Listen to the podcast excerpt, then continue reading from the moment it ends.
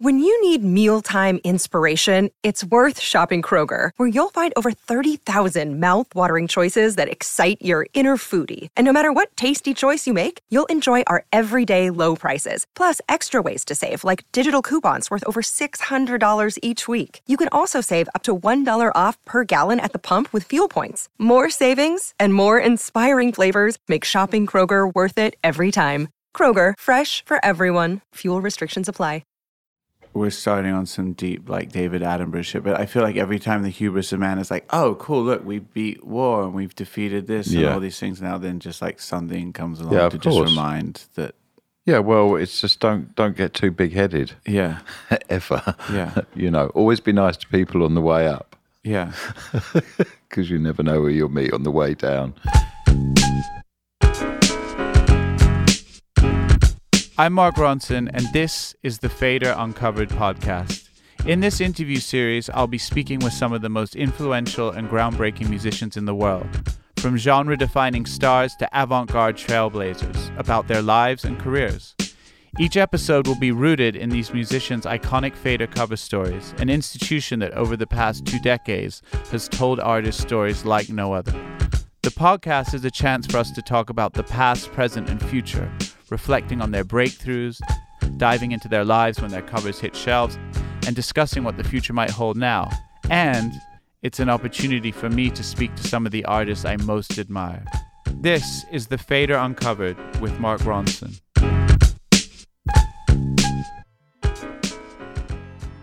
Today I'm talking to one of the most prolific and prolifically versatile artists of the past 30 years, Damon Albarn.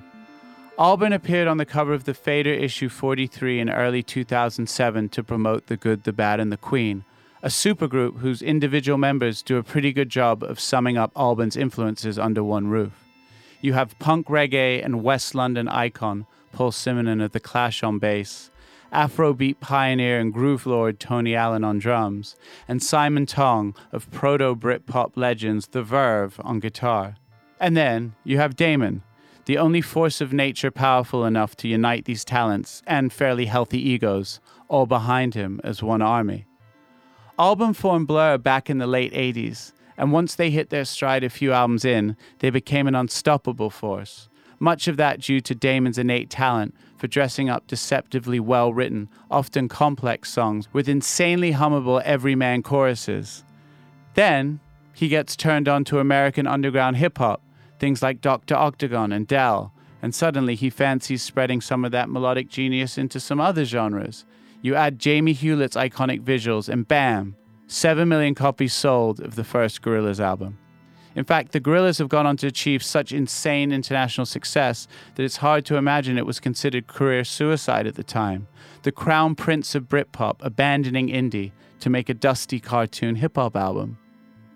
But Damon has constantly followed his own creative compass, bucking trends like it's an art form and forging new trends in the process.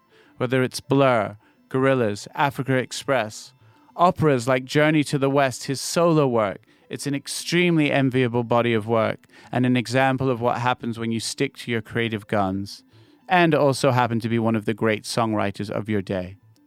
We have a lot of mutual collaborators and have circled each other quite a bit, but never really got stuck in till now.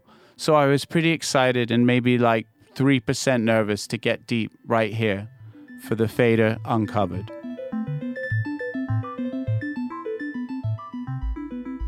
Can you talk about this opera, then the thing that you just did in Paris a little bit more? You Yeah, just said it sure. Yeah, it was this idea that it would be a fully African production at the Châtelet. That was the kind of exciting nucleus of the idea that it would ha- it would be a purely African and, we, and everyone would come. And so, you know, I just started using my contacts really from Africa Express of sort of mates that I'd worked with in Congo and Mali and Nigeria. And you're doing this at peak COVID, like this is August, you September No, this was this, this 2020, start, started year and a half beforehand. Okay. Yeah. Uh, the first few times I went with the director, Abderrahmane Sissako, to Mali and traveled around and had many discussions about how we could do this. And he's like a very respected film director, really interesting guy. He was a kid in Bamako in the 70s. And during that period, Mali was sort of flirting with socialism. So the uh, Russians had a cultural center. And he used to go and just go in there and uh, used to watch Russian films. Right. And then decided that he wanted to make films himself. And through that, he got a scholarship to go to Moscow. So a Malian teenager going to Russian winters is Right. sort of unimaginable yeah. during that austere communist period. But he had a fantastic time and, you know, learned his craft there. So, and he's made some amazing films like Bamako and Timbuktu. Oh yeah. Yeah, Of course. he made those films. Of course.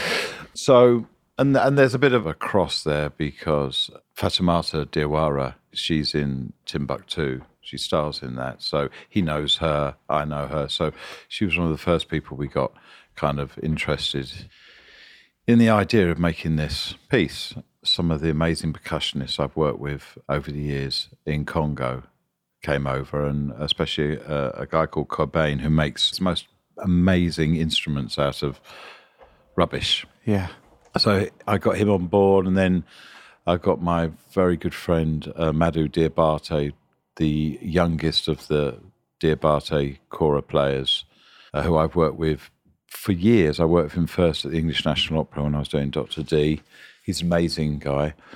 Yeah, and we just built it up from there.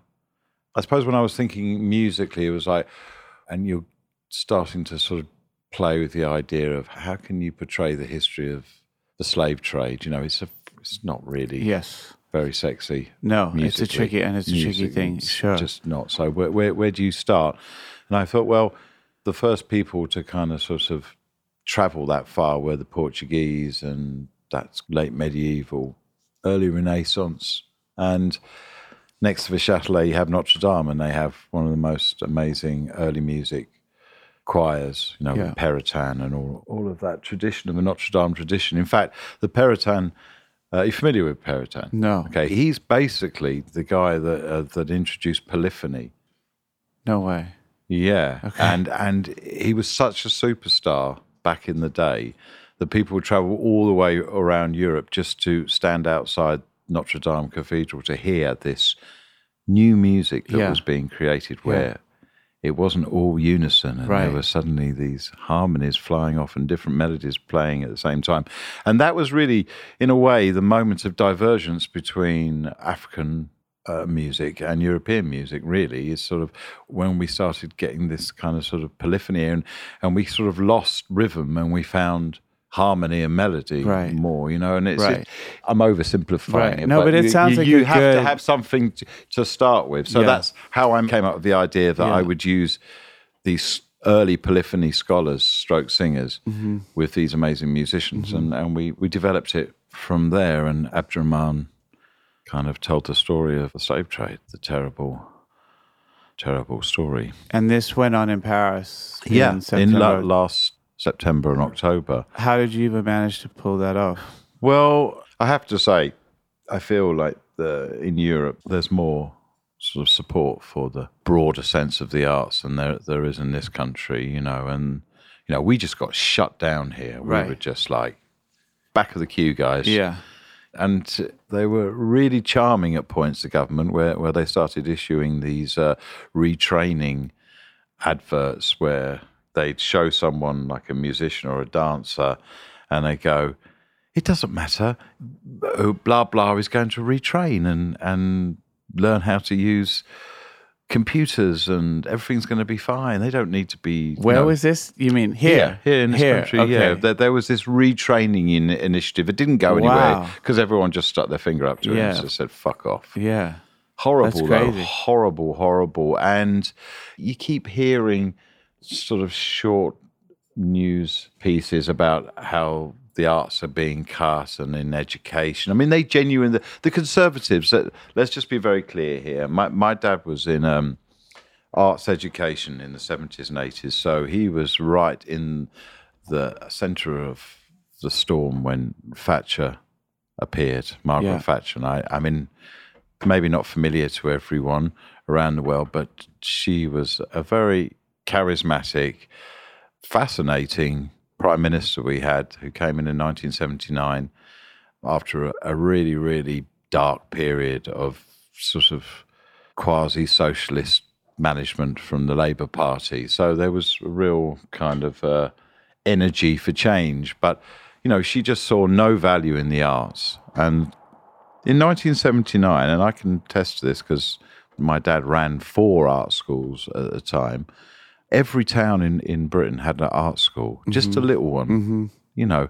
And th- this was a place where if you weren't necessarily excelling uh, academically at school, but you wanted to express yourself, you were allowed to go Yeah, there for yeah. at least to do a foundation course, just to get a sense of yourself. And, you know, as far as music was concerned, it was where everyone went to art school. Yeah. They weren't necessarily going to become artists or fine artists, but they just went there because there was this, this atmosphere, you know. You expression, Express and all the things that we know that. And You know, there wouldn't have been punk. There wouldn't have been punk without art schools. Okay. I mean, everything basically came from art schools. The Beatles came from art school. Every, Mm-hmm. That connection of the art school and British music is huge. So anyway, she started getting rid of them. Saw no use in them, and and, and you can see that thread existing today. Right. You know, they just don't value the arts. Right. In this country Yeah. with the conservatives, and it's it's tragic. It's very similar to what happened in America when Gerald Ford came Yeah, in. you get this reaction. You get this. Yeah. yeah. and he shuts down, then cuts off all the funding to art schools in inner cities, and then suddenly in places like the Bronx and underserved communities, there's no more music schools. But the difference there was that they just invented their own thing, which became hip hop, which was kind of amazing. But Yeah. at the same time, it was just like, yeah, Well, that's what punk was. Punk was a was a. It's always a reaction to something. yeah, But no, I really felt it last year. I just thought it was so cruel when people are like not even allowed to work. Then to be told on top of that that probably wasn't any point in them waiting until the end of the pandemic Yeah. because it'd be better if they retrained now, you know, and got ahead of the curves. Just you can't tell someone who from the age of six has put on ballet shoes three, four times a week and dedicated themselves to becoming a dancer at the age of 18 when they're just about to like launch themselves into their lives Yeah. that they need to retrain. It's just not no, and and it's not nice and it's uh I don't want to live in a world where everybody's staring at a computer.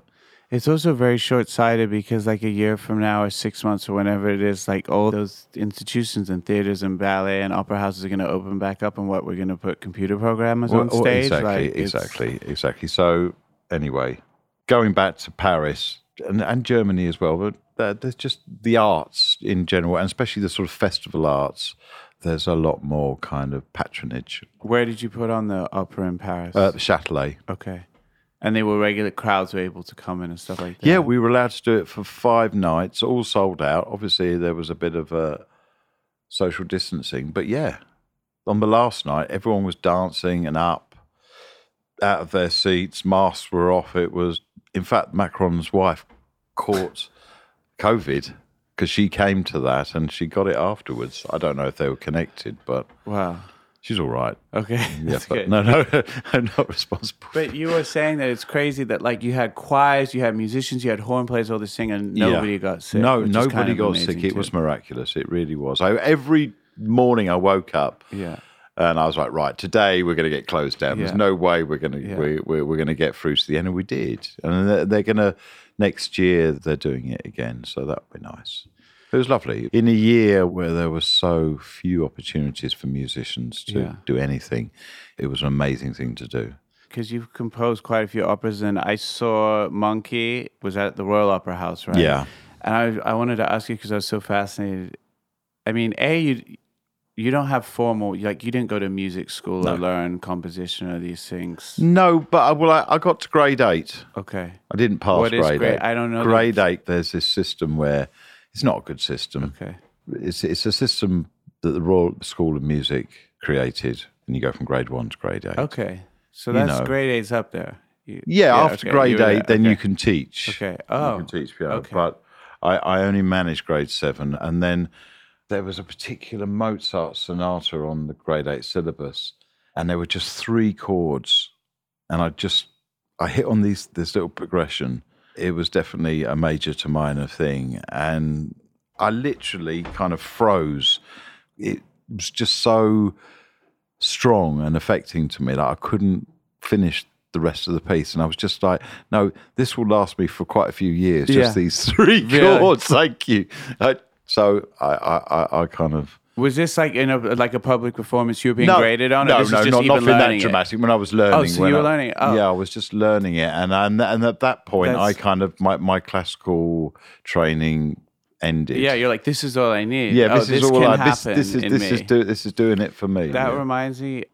One time I went to LA. I was seeing this girl for like a few years, and she. I'm not trying to make this sound overly tragic, but she like dumped me on the doorstep as I went to her house. I hadn't seen her in a while, so I was like, "Well, what the fuck am I gonna do in LA? This is." I was in my early 20s. I didn't have enough money to change the plane ticket. I was like, "I'm here for three days," so I went and bought a cheap piano, electric piano, and a Stevie Wonder songbook. And I didn't really know how to read music that well. I would even have to write the notes on the staff. So when I was coming back to remember the chords, and the chords are kind of complicated, but I was playing this song, Superwoman, Where Were Yeah. You When I Needed You? And in the middle, I played six chords, and I was like, this is all I need. Like they were like magic Exactly. chords Yeah, in the middle. It's it, that moment. It's, Right. it, it's a eureka moment, isn't Yeah. it? You know, you're just like, I get it now. This has touched me in the way I need. Yeah. I need this. Yeah, and it was it was amazing. and how old were you? Is this is this college? Is this university when you're doing the grade eight? Like Yeah, what- and I did A level music, which is the sort of the pre-university exams, and I failed that. Okay. And I made a terrible mistake of telling my daughter that I'd failed music. Okay.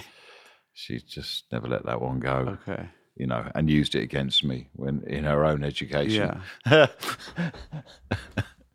Tip to young parents: Don't brag about things that you don't want your kids to emulate because they will. Yeah.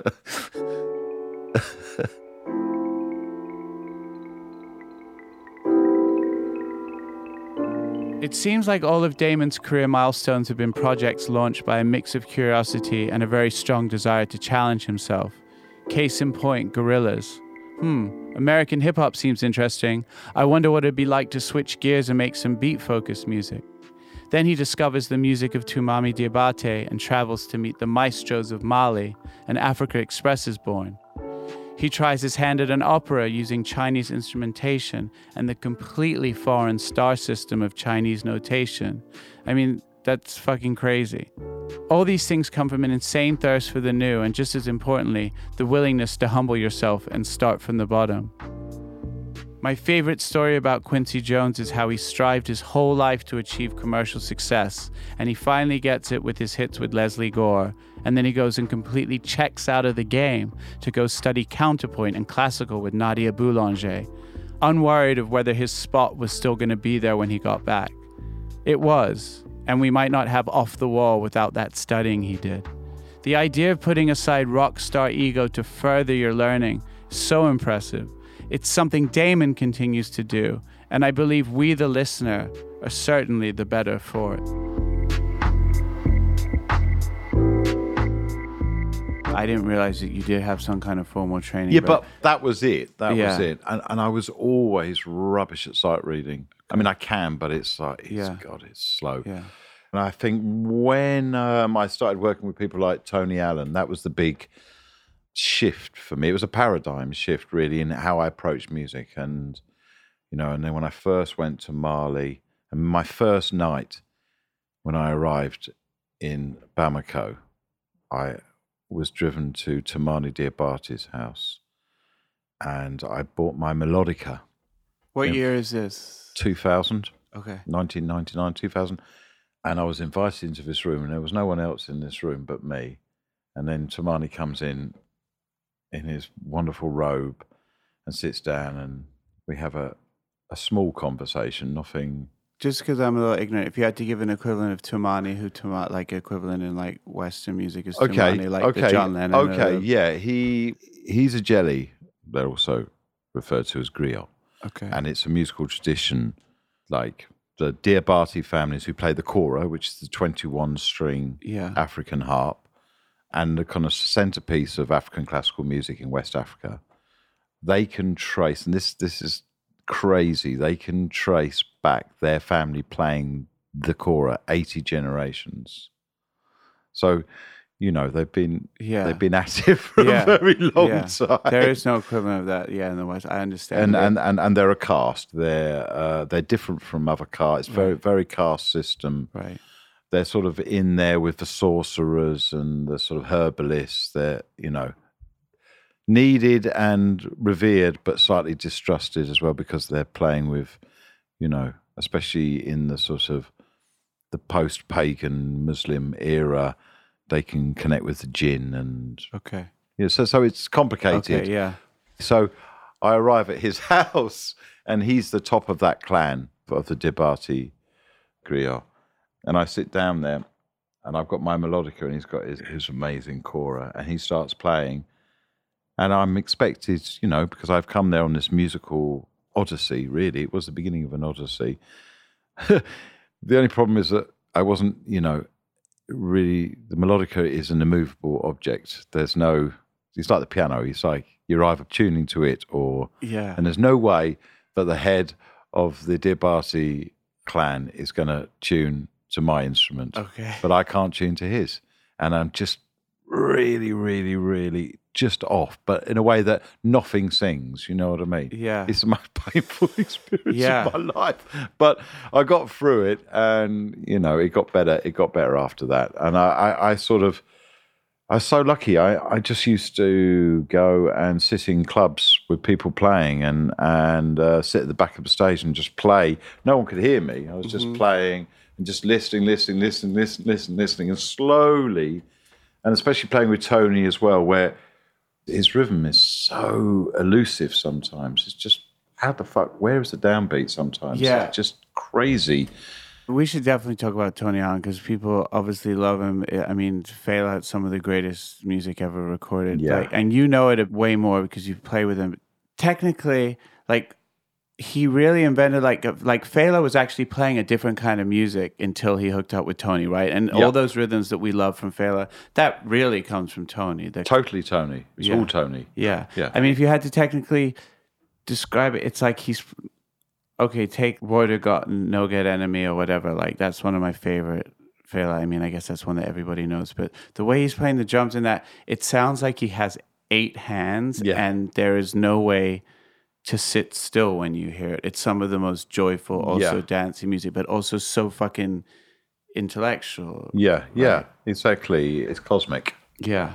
Do you remember the first time, like, what? I mean, you probably knew about Fela for a while, but what was the first, like, Tony records that you really just remember being like, Uh, holy shit? Well, yeah. I mean, the first thing that, that blew my mind was Zombie. Mm-hmm. Couldn't believe the drops in that. Yeah. It's just one of the most exciting bits of recorded music ever. I think to this day. Yeah. But the first time I played with him, it's actually a really funny story because um, I'd done this tune with Blur called "Music Is My Radar," and the chorus was "Tony Allen Got Me Dancing." Yeah. It's one of our more obscure tunes, Yeah. but someone told him that this kid had written this song, which kind of cited him as as the I don't know. I mean, I'm I've never been a great dancer, so you know what I mean. And I wouldn't really even qualify it as dancing. Yeah. but he got me moving at least. Yeah. He was in London and he invited me to come to the studio, so I, got, I went there one evening, and uh, here was this legend sitting there and rolled a joint. At that time, I couldn't smoke the weed that he smoked. The first time I tried it, I was in pieces, and Okay. very confused, Okay. Wanted to go home. Yeah. This wasn't the local, like, West London stash. He was bringing this in with him. No, but I mean, he just taught me to smoke weed, grass, but properly. You mm-hmm. know what I mean? And mm-hmm. I, I think he taught me kind of how to use it to make music. And he was very militant about that over the years. If like, because I've never really enjoyed smoking weed if I'm really hungover, Yeah. and he'd make me. Really? Yeah, he'd make me do it. He'd make you- me do it because he'd say, believed "Wha- it "Yes, would yeah, access something. Yes, very, very, very militant about Yeah. that. But this first time, so it ended up being this tune on home cooking, that the album. And then there was this opportunity to play it on French TV. And I'd also been working with uh, Ibrahim Ferrer on his record. And it turned out it was a double header French TV, live TV program with Ibrahim Ferrer from the Buena Vista Social Yeah. Club and then Tony Allen. And I happened to be on both their records. Right. So they were like, hey, why don't you just do both sets? so I, I start, I, I, very excited, obviously, go to Paris. I'm playing, oh my God, what, Yeah, two legends. what a gig. Real What- legends. Yeah. What, what a gig. Yeah. So I do the first one with Ibrahim and it goes really well and I'm really pleased. And there's like a two hour turnover. And then this guy called, you may, you may remember, remember Ray Cokes? No. He was a massive presenter on MTV. Okay. And then he, his surname got the better of him Okay. and uh, he fell from grace. Yes. Um, but he gave me this bottle of Martinique white rum as a present after I came off stage with Ibrahim, and I made Yeah. and Tony wanted me to smoke, and I had the rum and the smoke. By the time we got on stage for Tony, and this was in front of a live audience on TV, I couldn't find the downbeat. I could not start, know when to come in. I was just lost. I was just like a a small child lost in the forest. What street? Of What instrument were you on? I wasn't. I was just singing. Oh, you were just singing. I was just singing, oh, and I couldn't. I just couldn't find Yeah. it, and I was like. Anyway, I kind of gave up, and then I don't know what possessed me to do it, but I went round the back of Tony and got on the back of his drum seat and put my arms around him and f- passed out. wow. And he did the next tune with me like asleep. Anyway, I don't remember anything else Yeah. of that night. Next morning, I'm in bed and my tour manager comes into the room and I look up at him. I remember it so clearly. I look up and I went, "That went well, didn't it?" And and he's he's looking down at me, he's going, you know, shaking his head, not saying anything. And, Yeah. uh, you know, you know when you get that fear, it's like, Yeah. what Yeah. the fuck Yeah. did I do? Because you only Not remember the only, not Abraham. only what did I do, but what did I do on French TV? Yeah. So it was explained to me that I'd done that, and then I just sort of stumbled off and passed out, and that, that was the end of it. So I rang him up immediately. In fact, I ran the whole band up. Just got so mortified. Yeah. and he was so cool about it, and we became best friends. Yeah. I mean, you know, and he became like teacher and brother, father figure, everything to me. You know, one of the dearest people I've ever ever known in my life. Yeah. And he was kind of like, I mean, I guess if you had to say if there was like a seed at the beginning of the good, the bad, and the queen, even though it took a lot of things, was it probably your friendship and your musical relationship? Tony was, was like the ground floor, and then Well, it's from there. hilarious. The first few kind of sort of sessions with Paul Simonon, it's two immovable objects. Yeah. Tony, who's definitely in the right when it comes to rhythm, Yes. he will not change, you know. And Paul was going, well, we should do it this way. And it, they used to have some terrible falling outs, but they'd always somehow find common ground in a bottle of whiskey at the end of the I mean, evening. But I mean, really, Yeah. really, it'd be sometimes it was embarrassing. I mean, you were embarrassed, watching this. and they used to get really ratty with each other. Also, like, hilarious. as much as like Paul Simonon is a fucking icon, and like for somebody who was 24 playing like whatever Radio Clash, Straight to Hell, London Calling, some of the most iconic. I think that that the way he comes in on London Calling, Yeah. I don't think there's a more iconic sort of off the cuff intro to a song than just going do do do do do mm. like like because it's all the riff, right? Paul Simonon is obviously like this legend and icon. most but- dramatic. He's the most dramatic bass player Right. ever. But locking in with a bass drum, well, the more problematic. I would think like coming into a room, like no matter how much of an icon, and you just see Tony Allen there, you're not gonna argue, right? You're just gonna be like, okay, when it comes to rhythm, like I will defer to you, but you're saying Paul. no, but it's actually really not- hard to play with Tony. yeah, That's the thing. It just take. It just took him time to Yeah. to sort of. But you know, we we got there in the end. We got there in the end. and also Paul. You mentioned that Fader interview, like he hadn't played bass, he hadn't really played music. He was full on just doing art for 15 years, and Yeah. you just called him up, and you're like, hey, like fancy coming out of retirement. Yeah, yeah, yeah. Exactly. That's exactly what happened. That's not Yeah. an oversimplification. Okay. Yeah. Yeah. he he came to the first ever Gorillaz gig at the what's it called? Scala, Ah, the? Scala, the Scala, exactly, where we played behind a screen. And that was the first time I met him. Yeah, and we we got on really well. And I mean, you know, he's one of the reasons why I moved to West London in the first Yeah. place. Yeah. So to actually have a drink with Paul Simonon, I mean, you know, it's close to God. Yeah. I, in my like little time, even though I mostly grew up in New York, I, I did live in West London for like a little while. And you, if you would just see him in the pub, like, like I don't think that there is like a more iconic Londoner living, like better looking, just like radiates all that shit that like men want to be, Oh, yeah, women no, want to no. be with, like all of that. Like absolutely. he's just such a badass. I think even in that Fader thing, like somebody calls him the best looking man in England. I mean, he was doing Dior ads in his fifties, right? Yeah, yeah. Um, Yeah, no, he's, he's still fantastic. You know, he's another of my dearest friends. you Yeah. know. And then you kept playing with him, right? Then you made him part of Gorillaz. Yeah. Right. Yeah, that was kind of having two members of the Clash Yeah. in your band.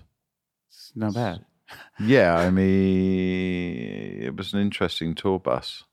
Oh, really? Was there like some old, like unsettled, like Mm, clash? Uh, like, oh, there's definitely a, a little bit of atmosphere between Mick and Paul, but well, I mean, there's a lot of stories which Yeah. are not really yeah. appropriate for the Okay. podcast. Yeah. I, I would tell you in a different circumstance. I just think of like the bass line to Radio Clash. Like, who else would think to go doon doon doon doon do do doon doon do do? It's like so like geometric and aggressive. no one groovy. sounds like Paul. No Yeah. one sounds like Paul. Yeah. I never cease of loving hearing him Yeah. play. It's just Talking about like a Serbic Englishman, I always wondered if Tony ever talked about his relationship with Ginger Baker with you, because that's obviously Ginger Baker. Like watching the doc and all that thing, you're like, this is a man who like absolutely loved no one and was like kind of horrible to every single person It except seems- Tony Allen. Yeah. really. Yeah. I always thought Ginger Baker was really cool because he drove a Range Rover from Algiers all the way down to Lagos. yeah, I'd love to do that. Yeah. it's like Yeah. a lot of fun. You wouldn't be able to do it now, but no, back in the day, he drove a car all the way across the Sahara. And you just couldn't do it. That's too dangerous. yeah. But did Tony ever talk about like Ginger, like his relationship? Uh, not yeah, really? um, yeah, he was cool with Ginger. Right. I mean, they made some amazing music together. yeah, I think Ginger gave Tony a run for his money in the wild man of the drums. right. Because see, Tony doesn't on the surface seem like he's wild, but you try and keep up with him. Yeah, I mean, I just couldn't believe it when I was got the phone call that he died. It's just like, no, he hasn't. You talking Yeah. about impossible? I mean, I was with him like four weeks before he died, and he was. I swear to God that it's it's because he didn't play the drums for a month. hmm It all just caught up with him. yeah, He needed that sort of aerobic kind of subtle thing and that connection with the universe to keep him because he was like Superman. We called him Super Elf yeah. because he's just. Just like how he could keep I mean, drinking, I mean, on the last tour we did with the Good, Bad and the Queen, there was this huge, great in the middle of the night, and he'd rolled out of his second tier bunk on the tour bus, and everyone was terribly worried about him, but he was absolutely fine. But he was always last to bed, yeah. always last to bed. How old was he when he passed? He was about a month off his 80th birthday. And it was very sad because we'd organised this some big birthday bash at the Albert Hall for last November. hmm Yeah, it was going to be a real party, but sadly we never got there. I'm sorry. I know. I know you guys were super close. Yeah, no, I mean, I love talking about him because I literally have only incredible memories. Yeah. He changed my life. Yeah. I mean, I know I sang in that song, Tony Allen Got Me Dancing, but wow, what he did to me after that was, Yeah. it transformed me. He, Yeah. he taught me how to play with my ears, truly. And So not only did he like change your approach to like rhythm and stuff playing for them, it like literally just like gave you a shift in the way you thought about music Everything, and yeah. composing. yeah, just how I am as a person Right. changed me. You're never too accomplished or too far down your path to let a mentor in. And it's obvious Tony's effect on Damon was far more than just polyrhythms. Tony was a special man, touched even, and he obviously left an imprint on Damon spiritually. I feel extremely lucky to have been around, to have worked with quite a few of my heroes, sometimes just interviewing them for this podcast. The truly magic ones have this Zen like ease with how they talk, how they can look at their life, the failures and successes. Maybe it's because they've had the successes, they're more at ease, more secure in their skin. I don't know. All I know is I want to be like them when I grow up. But the more I've been around these people, I've realized sometimes the best thing to do is shut up and listen.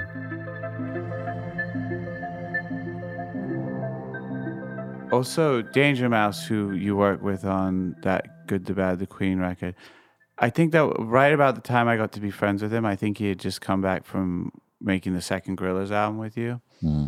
I remember I never heard anyone say something like that. I was asking him what he was working on next, and he's like, I just used all my sounds on the Gorillaz record. I think he just wanted to like do such a good job. I think it was so exciting. he did a good job. Yeah. yeah. And I think that he was somebody that like I think like every single snare sound, every kick sound that he had, anything that he thought he had that was like any good. Yeah. I've never heard anyone say that they were like sonically exhausted before. I was kind of jealous as well because I just met him around the time the Gray album had come out, and he was really cool. We had a rapport. We were both like kind of guys that like hadn't made it yet, but like liked a lot of the same shit. Yeah. And he was just like suddenly like his sonic sparring partners are you, Beck, Jack White. Like out the gate, he's just like smashing it. And Yeah. uh yeah, I don't know. How did you did you discover him because of hearing some production that he did on it was a great other album. records? It was great. yeah, album. it was a great album. I Right. just thought that's great. He, he likes the Beatles and Jay Z. Um, that worked for me. Yeah, I'm Yeah. sure we can do something together. And Yeah. he was still sort of an unknown, really. Yeah, he And, uh, was. yeah, I got on really well with him. We had a great time. And then he did the first Good, the Bad, and the Queen album. I took him down to Devon. Now, that was a culture shock for him because back in those days, my place down there was quite basic. yeah. And uh, as I say, you once you go there, you can't leave. And, No, there's no bars to go hang out, pick up girls. You, you can't leave. yeah, you're making it sound like Wicker Man. Is it like a little bit, bit? like that. Yeah, Okay. definitely. Yeah, I told him you, you can't leave till you finish this. Yeah. and also like Devon in summer and Devon in winter, like two different things. Just for backdrop, where is this? is this in the very, cold, very- cold, I, yeah, I mean the the record I'm playing at Glastonbury, I did in January, this January in my barn, and I had two other musicians there, and we were just wearing parkas. It was dusty and freezing. Everyone ended up with lung problems. It Yeah. was like awful. But I'm kind of glad we did it because it's created a great atmosphere on the record. But yeah, no, Brian had a yeah, and, and at the same time he so he was down there doing that, but he also had crazy about to to come Yeah, out, you know. yeah. He was itching to get back. You know what I mean? It was yeah. like I'm and I was like, You can't leave. right. Sorry. Yeah, you're not leaving till you finish this because I know as soon as you leave, you're not coming back. of course. You know, and he never came back. I, I mean, I've seen him since, but I, I had his undivided attention for a while. Yeah. And, and I really benefited from it. So I was very grateful for that. Yeah. And I'm sure the three or four months with you and Devon was like compared to f- three years in Ireland with U2, probably now looks like a cakewalk. Oh, well, I mean, so, No, no, like no slight to U2 at all. I just remember No, like no, no, seeing no. him when he was doing that record. I think he was allowed like it was almost like shore leave, like when you're a sailor and he'd come to London and we'd go out and have like a wild night because then he'd be going back to Dublin or wherever they were, and it was like back in lockdown. yeah, but just a lot richer. A little, yeah, probably not like a barn. I mean, when I say it was back in those days, it was very basic Yeah. down in Devon, and I Yeah. can't imagine they'd ever have lived that basically. Yeah. But you know, maybe maybe I'm wrong. No, you. I'm sure you're right. In that Fader article, it mentions the fact that um, the Good, the Bad, the Queen record was going in a different direction until you hooked up with Danger Mouse. Like it was leaning a lot more into the polyrhythms, and like you joked that Brian said one song sounded too Lion King or something. Like he had a bit of an influence on that. Yeah, well, in. well, uh, Tony wasn't happy at all with. He was very pissed off with Brian right. because Brian chopped his drums up. Yeah, which is you don't do, right? you just don't, You don't do, do that. Yeah. do that. I wouldn't do it now, but he was still kind of, you know, and it's good to be fearless like that. Yeah. you know, it's good. I envy that about Brian too. Like I could just tell like and I feel like that's why people like you and Jack White and whoever else and U2 and these people that are probably used to having people leave their kids their house are just like you just know it. You don't suffer fools. And I always he would just never be afraid to just be in a room and be like, nah, I don't like that. Like and I, I think that I just Yeah, don't no. quite have that. I feel like you kind of have that. You have this brutally honest thing that like is also I think is yeah, it's something that I don't have that I've always envied, just the thing to be able to be like, no, that shit. Amy Winehouse For sure. had that, and she Goodness she actually taught me like a super valuable lesson. I remember one time I played her a demo of something I thought she would like, and it was like the fifth day of demoing Back to Black, and she, she we were in such a rhythm. I was like spoiled, and I was like, I know she likes now Yeah, everything. I yeah, did. yeah, yeah. Play this thing. She goes, no, don't don't don't like it. So then I start desperately muting things in it. You know, just like you're scrambling it. Maybe I'll take the shaker. Like I I know, and Mm. It's then not that, though. you can't. And, it's not, and she that. just goes, "Why are you trying to fix something that's shit?" Like you know, in her way and a thing. It's, and I was weird, like, it's a weird thing a what you lesson. can sing over and what you can't sing over. I remember Major Lazer were desperate for me to do something.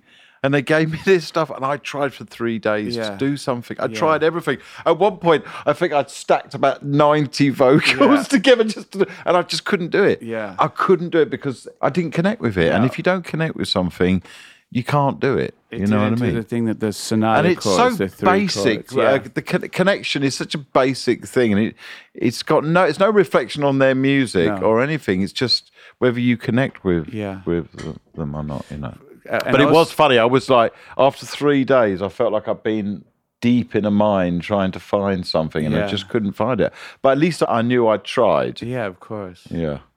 There's something about that also when someone sends you a track, and I'm sure you've been on the other end of it, but you've probably been the guy sending the track sometimes when you, you think almost so much that somebody's going to love this because it sounds like them, that it's Yeah, the no, no, exact no, and opposite. that- no, and no. that's the thing. And but but also, I've done stuff with people, and I've just gone, "That's not very good. Mm-hmm.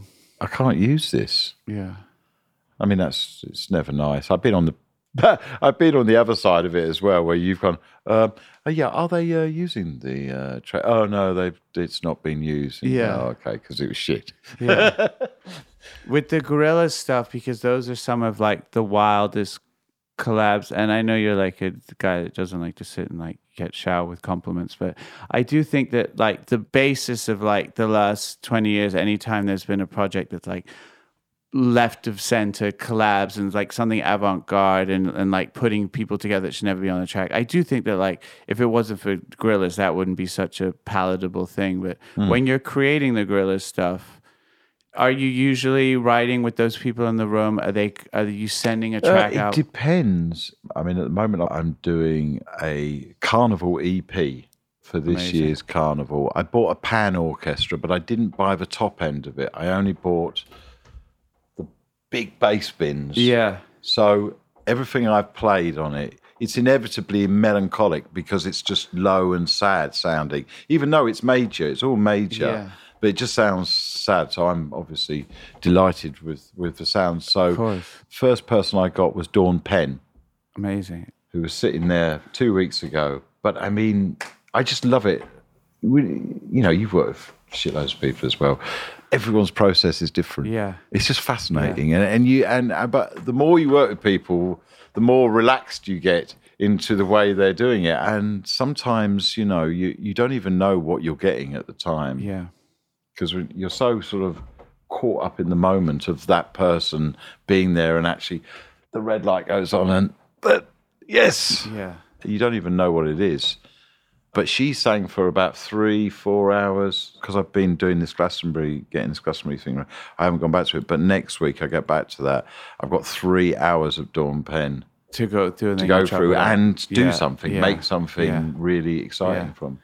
It's funny because I'm just a producer, so that's all I'm supposed to really do is like be attuned to somebody else's rhythm and be able to blend in, fit, be malleable, whatever it's going to take to like suddenly be a part of that person's world. But you're kind of an artist really first, so you've got both talents. You can be that person who's got to write and do the thing from scratch. And Yeah. then you also have to learn to like suddenly be completely feeding off of Dawn yeah, I Penn's really rhythm. enjoy it though. You know, I really enjoy producing, and I've done some stuff for slowthai recently, and for one of the slaves. Actually, I've done it for both of the slaves, But it's really interesting what you can actually, you know, and you've seen when it really, really, really hits hard. You know what I mean? It's amazing not being the person Right. front and just seeing. It's Yeah. just it's a real thrill. Yeah. Actually, I enjoy it just as much as being a, an artist. Yeah, because I guess through the Gorillaz records, you're both you're half artist, half yeah, producer, which would be an incredibly smooth segue into the first Fader cover, which was just as you kind of making the first Gorillaz record, as opposed to the Good, the Bad, the Queen article, which is like this really well written kind of deep essay. The first one about the Gorillaz, it's almost like an annoying blurb. Well, well, the thing with that is that we really tried to be totally anonymous. Uh, Okay. I mean, that was the dream. I mean, it was all set up like that. Yeah. But we stupidly, Jamie and I thought, and Remi, we thought we'd be the voices of the cartoons as well. But, you know, that's, it's all right. It's a nice idea, but it's actually quite hard to be a character actor for a cartoon. It's not. Right. And I remember we were doing our first interview. Uh, I think the first ever interview was for Rolling Stone or Spin. We were on the telephone in character, and I just couldn't do it after about five minutes. I just said, "Look, you know what? It's I'm." And I told him who I was, and Jamie was so angry. Oh, they didn't even know. You literally were saying you were Russell. Yeah, you were yeah. Russell? I, I was 2D, obviously. 2D. Yeah, yeah. And he was so angry. Right. He's pissed off with me. Yeah. like, properly pissed off. Yeah. Is he just a better voice actor, or he was just like? No, he just like was- yeah. he didn't have any history beforehand. Of course. So anyway, we removed that to a different department. But yeah, back in the day, it took a while to sort of work out how to manage it. You know, I mean, I would have ideally it would have been great if I'd have been managed to uh, still be be like Banksy Yeah. now. You know what I Yeah. mean? Yeah. it's not possible. It, even on the cover of that Fader issue, it is you and Jamie. It's not like it's not the Yeah, we gave up. stuff. The thing is, we gave up, and then not that I was really carrying a lot of cachet in America at the time, so it wasn't like a big deal. I mean, as to this day, people still don't know who I am Right. in America, which is great. Right. It's fantastic. I wanted to talk about. I've totally forgot when I was listening back to that album and reading that article the other day. I was just like Del, like all the Del Yeah, shit, especially the second album. I know he had the first hit with Mistadobalina, and that was like a kind of MTV hit, a bit more because it was catchy, a little more gimmicky. But no need for alarm. That second He's Del amazing. album He's really, is re- fucking incredible. he's I forgot how really, much I re- he, he's really, really special. Yeah. he's a, he's a lovely, strange human being. Right. Yeah. So like math mind too. Like Very, yeah, to his- very, very. He's very other. and it was very like uh, ultra black consciousness. There was a Yeah. lot of rhymes I remember singing along to as a kid, like if you're white, then you're not the right one. Like, but it didn't matter. Like, but I hadn't, except for Brand Nubian, really ever heard anyone like wasn't a fan of anyone who's political and like their stance was so pro black and like everything about it was just. But that song, no, catch a bad one with that cello fucking intro and all that shit. So were you listening to a lot of American underground hip hop at that time, just before you did Gorillaz, or had you been listening? Dan, to Dan introduced ages? me to Okay. to to Del. Okay, and how did you discover Dan? I think we just sort of put a message out that we were trying something out, and Yeah. he came over, and it was a similar sort of thing. You're not leaving until Right. yeah. Because I think I take for granted because I moved to the states when I was eight, so like hip hop was so. It's just a much more a part of your growing up. It's just constantly around. Maybe No, no, not in- not not and it's not not here, and certainly not in like the crazy, you know, the Britpop era where you guys are Hmm. basically like kings, and it's there wasn't Oh God, no! There was wasn't a lot of not uh, even a whiff. right, and also the Gorillaz thing now it doesn't seem as crazy to do like a bit of a wild left field project, but like for you to leave Blur at the absolute peak of this thing and then do this beats driven thing is like now it's hard to imagine there was a time when that was like what the fuck is he doing? I know now everyone does it, right? Right. But it- it really Hey, no, at the time like- it was. It was. It was like an entirely different world. Yeah. and it was very exhilarating. I mean, I, I remember the first time I got introduced to hip hop was actually in John Cohen's back of John Cohen's car. I was so hungover, he picked me up at the hotel, and I had to do a, a radio show in uh, Brooklyn or something. on like leisure, leisure? Or Uh, no, quite that early? a bit a bit later. Maybe Modern Life is rubbish. Okay. And I said, "Can I travel in your boot, please?" So he put me literally. Because you me- wanted to lay down, you were so hungover. and he played the first Tribe Called Quest album. Oh, and Oh, shit. I just listened to Oh, it in wow. this subterranean Oh boot traveling through Wow. through Manhattan. Wow. Yeah, that was my introduction. And that is such an amazing musical. Like, there's so much music. out- Like to hear that as your first real like yeah, hip hop. Yeah, that- driving that- around New York, I could yeah, imagine. it was a strong, strong thing. But there was no no way to express that in Blur at all. Yeah. So you know, it just took years before. Yeah. Basically, Gorillaz was just me going back, just using synthesizers, just doing exactly what I did, but drum machines, synthesizers.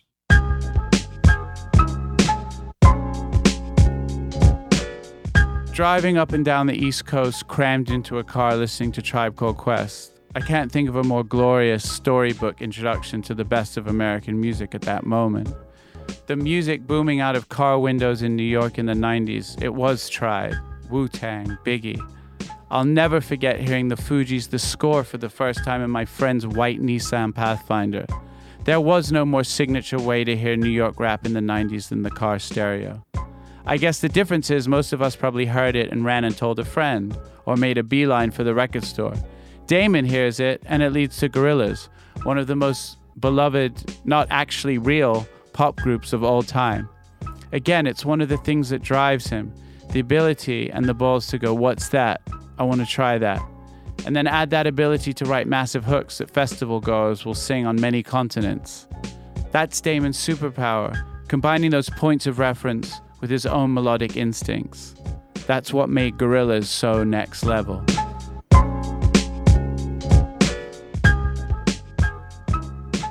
You say something in the article? Because the guy, the, I, no disrespect to this, whoever wrote this piece, but it has this kind of like snarky attitude. Because obviously, Blur are like the biggest thing in the world, and it's like it's kind of being a little diminishing. And you just say it's about songs at the end of the day, Yeah. right? It's songs, and that's why that's what they are. They're all incredible songs, and they just happen to be over beats. And I remember um, thinking of something that you said to me. First of all, actually, I forgot. I was at the Marquee for your first ever show Right. on the Leisure Right. Tour because I was such a huge fan of There's No Other Way, and I was like a kid living in New York. But you said something to me at a festival we both played at in 2015, and it was like the Uptown Funk here and everything. And you just said something. I don't know if you remember. You're like, "You're probably having the best year in music, huh? Like this year." and you said it like in a in like a nice way and like a kind of cheers, but like that could have only been said by somebody who's also experienced the same thing. Like I can't help but think like 2001 to make a left field hit that becomes the biggest global international smash Yeah. of like the thing must have just Yeah, it was it was good. It was fun. You Yeah. know? I mean, you know, and the longer you stay in this business, the more you realise that these things are not to be taken for granted. Yeah. You know, and Yeah. and so you get into your thing really, and you just make music f- for the love of it. Yeah. And I mean, that's a privilege, but it's also available to everyone, really. the, the- I remember even that song was so big, like in America, because I was DJing in America. That like in the crowds I was playing in, like hip hop clubs, they hadn't like the two step in the UK garage thing really hadn't happened, and that was something I was only getting when I'd come over here and I'd hear bits of it. But I went to that club Subterranean Rotation, mm. And I heard them play the Ed Case remix, and like Dirty Harry was so big as a song, the hook that you could play the Clint Eastwood, Case. Clint you could play two step suddenly in New York clubs. Yeah, yeah. Because that shit was just so like Yeah. instant. It was pretty Well, cool. I mean, it's uh, it took a long time for for UK hip hop to become what it's become Yeah. today. But I mean, n- now I mean, it rules basically. It is. It really rules. when American hip hop stopped being as big as it was, and there were no longer any UK artists that really sounded American. No, all. and, yeah, and, they- and they- it was just, and suddenly Drake is putting gigs and Skepta and people on songs. You're like, oh shit, this is now more exciting Yeah. than like the thing that it came Yeah. from. Yeah, I mean, the system in this country just didn't, enable people to to do anything more than just a one off thing, and now they've got careers, which is brilliant. Yeah. And you said you've been working with slowthai. Yeah, yeah, I love slowthai. He's Yeah. wonderful. He's just he's a joy to work with. Yeah. He's open to anything and really smart and he's he's got that thing at the moment where anything he does sounds good. Yeah, yeah, This is great. in that zone. So the new record that you're going to be playing, Glastonbury. I got asked a few years ago by a French festival director, you can do anything. What would you like to do? And I said, well, I've got this wonderful house that I built 20 years ago in Iceland outside of Reykjavik that overlooks the sea and overlooks this mountain, Esja. And in the distance, you've got the Snæfell volcano and glacier. So it's the most exquisite place. And I just always wanted to get a small chamber orchestra in there and just and basically play the outlines of what you could see outside. And so it started like that. And I was quite far into it. And then lockdown happened. So I took a lot of the workshop orchestral stuff and then I went to Devon and I just made another solo record basically and, you know, just kind of sort of expressed how I felt over last year, really. Simple Right. as that. So it's the opportunity to play at this new Amazing. piece. So that's what I'm doing on Wednesday. Right. In my one year, my great year, 2015, I remember having the best time ever at Glastonbury because we played on the Friday night. So the rest of the time, you're just like, Well, there's nothing like having a your tune, mind. play, playing a big stage at a moment when you've got the tune. yeah, It's amazing. yeah. It's a wonderful thing. So by Monday morning at the Stone Circle, which is the classic thing when the thing comes up, like I was still there, like everybody was my best friend. It's, it's wonderful. Yeah.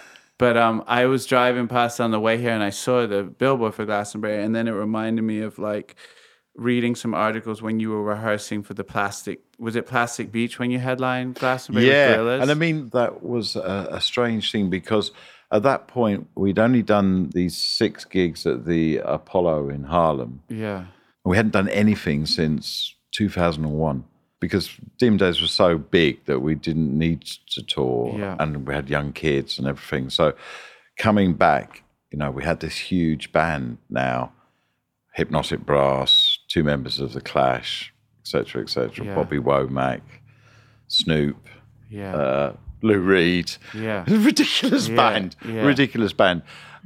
Jamie and I had kind of made a decision that I wouldn't do my frontman thing because the year before I'd headlined with Blur and it'd been the most amazing, Yeah. you know, experience. And then U2, uh, Bono fell off his bike and they had to cancel Glastonbury and we were asked and I thought, all right, well, headline it two years in a row with two different bands. Why not? But we hadn't made that transition to headlining huge festivals. Right. So that night, I didn't talk to the audience because I thought it was self explanatory. But when you've got 200,000 people out there, you need to be explaining, ladies and gentlemen, Lou Reed. Yeah. Because otherwise, Lou Reed goes on stage and they don't know. don't who- know it's Lou. Reed. Yeah, So uh, it was a great experiment. But the next weekend we played Roskilde, same headline spot, and I did the full Yeah. up front man and Yeah. introducing him, and it was incredible, Yeah. incredible. So it was a really a steep learning curve. That I remember seeing it. Yeah, I remember seeing you headline a festival in uh, Miami by then, and then it was a great show. I'm sure. yeah, This no, was no, no, we, have got it now. We've got it now. But it's a big thing Yeah, to learning the the craft of of headlining festivals. Once you've got it, you got it. yeah. But it is a transition. thing I remember was like the reading. Someone had obviously come to interview while you were in the middle of Glastonbury rehearsals, and like on a much smaller level, I know that feeling like herding cats. Like it just sounded like mannequin or like desperately, and I, it made me think like all these projects now that you've had. Good, the Bad, the Queen, Gorillaz, doing the Bobby Womack shows, all of it. Like, there are like these things that I don't know if you seem to thrive on it because it's its own adrenaline. It's like doing this incredible expended energy into it, and this adrenaline. Like, will we be able to pull it off for this thing Yeah, that will probably only last six weeks or eight shows? Exactly, exactly. You Right. know, I like that. Yeah. I like the futility of it. Yeah, yeah, it's not a career. You know what I mean? I sort of learnt that. Don't see anything as a career because I think it can really. Uh, can really inhibit you because and then you start making decisions based on sustaining that thing and that success and it's like why yeah, we're successful anyway yeah, It- uh, yeah. just the fact that we make music is a success I remember like even just the adrenaline of going on like every night, knowing like, will we pull this off was like its own rush. Like, will it? Will I have to? How many times do I have to cue the bass player on like the third song? Yeah. When I was touring like certain records, like Version or something, when I that was my first time on the road, like somebody would call up and be like, Ian McCulloch's in Liverpool. He's coming to your show. Do you want to learn a song? I'd be like, yeah, of course. So sound check, like everyone's so hungover, like everything. And we're like learning people are strange. And then I think we counted that we learned in the course of a three week tour, we ended up playing 80 more songs that were like on the set Which is great, But I love That's the great. adrenaline. Of course, yeah. Yeah. Being open to that is key, really, to, you know, not being afraid of failing. Yeah. I don't think you ever really find the ultimate expression of anything. You Right. know what I mean? It's like, I'd really, really, really try not to do it anymore, but I kind of sort of, I imagine the outcome. And Okay. this, they never, Before it's out. You yeah, but it's never like that, Right. ever. And sometimes you can imagine it. You mean you're not always saying it to me. because you can Ninety-nine percent of the time, it's way below, way below what I imagine it's going Right. to. You know, just just just the way it is. And occasionally, it surprises you, and you're like, yeah. you know, it's like, wow, I didn't expect that. Yeah. And then things that didn't seem to really pop at the time, ten years later, are popping like crazy. Yeah. And it's like, I mean, I kind of took like a brief look down the thing, and I was like, half a billion streams for Clint Eastwood, half a billion streams for Song Two. Like, I mean, the fact is that like, there's like very few things other than Calvin Harris, like things that were so classic back then that we love. You look at certain fucking Beatles, Stones, Turtles songs, Yeah, like yeah. 10 million streams. No, like some of the biggest indie bands ever. Like, just certain music just will never stream well because it no, won't enter I know. this Stre- era. streaming is a very mercurial thing, Yeah. and, I, I, and sometimes I look at things that are just, you know, in the billions, and you just go, why, Yeah. why? Yeah. I guess because they came out now, maybe, and It's, things. it's to like, do with algorithms as well, though. Now you know, and it, I don't know what they're doing. is that the red light? Like, okay, wrap it up. Is I that the thing? know. That, I don't know. I mean, that's pretty fucking great. I mean, we got so much good shit. That I think that's Yeah, well, I would to like end. to at some point continue this over a drink and just, Yeah. you know what I mean. Yeah, definitely. Maybe after. I've always wanted to work with you, you know, Yeah. Yeah. What we we kind of talked about it. but you know, at some point that would be great. Yeah. honestly, I'd love to. yeah, I can see that you're like, Do I come here? or Do I go to Devon? Am I locked in Devon, or do I get to oh, be here? Oh, well, in the light? depends on. if you go to Devon, you, it's good if you can drive, Okay. because then you can escape. You know, drive. but for people who can't drive, they're fucked. Yeah, I'd love to do something. Anyway, I just think we should Yeah. continue this conversation because you know, Let's do it. Yeah, Cool. great, Thank you, man. wicked, no, great. I enjoyed it. Thank you.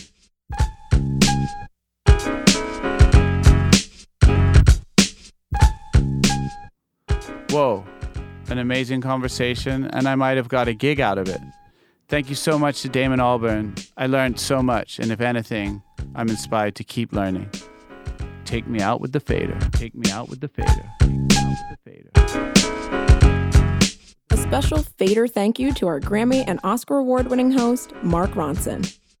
Please visit thefader.com slash podcast to read the original cover story and check out a playlist of artists mentioned in this episode. If you like the show, please share it and review us on your favorite podcast app. Executive producers Rob Stone and Jon Cohen. Directed by Daniel Nevada and produced by The Fader in association with BYT.NYC. Engineered and mixed by David Rogers Berry. Theme music by DJ Premier. For Fader Uncovered merchandise, please visit shop.thefader.com. Thanks, and see you next week.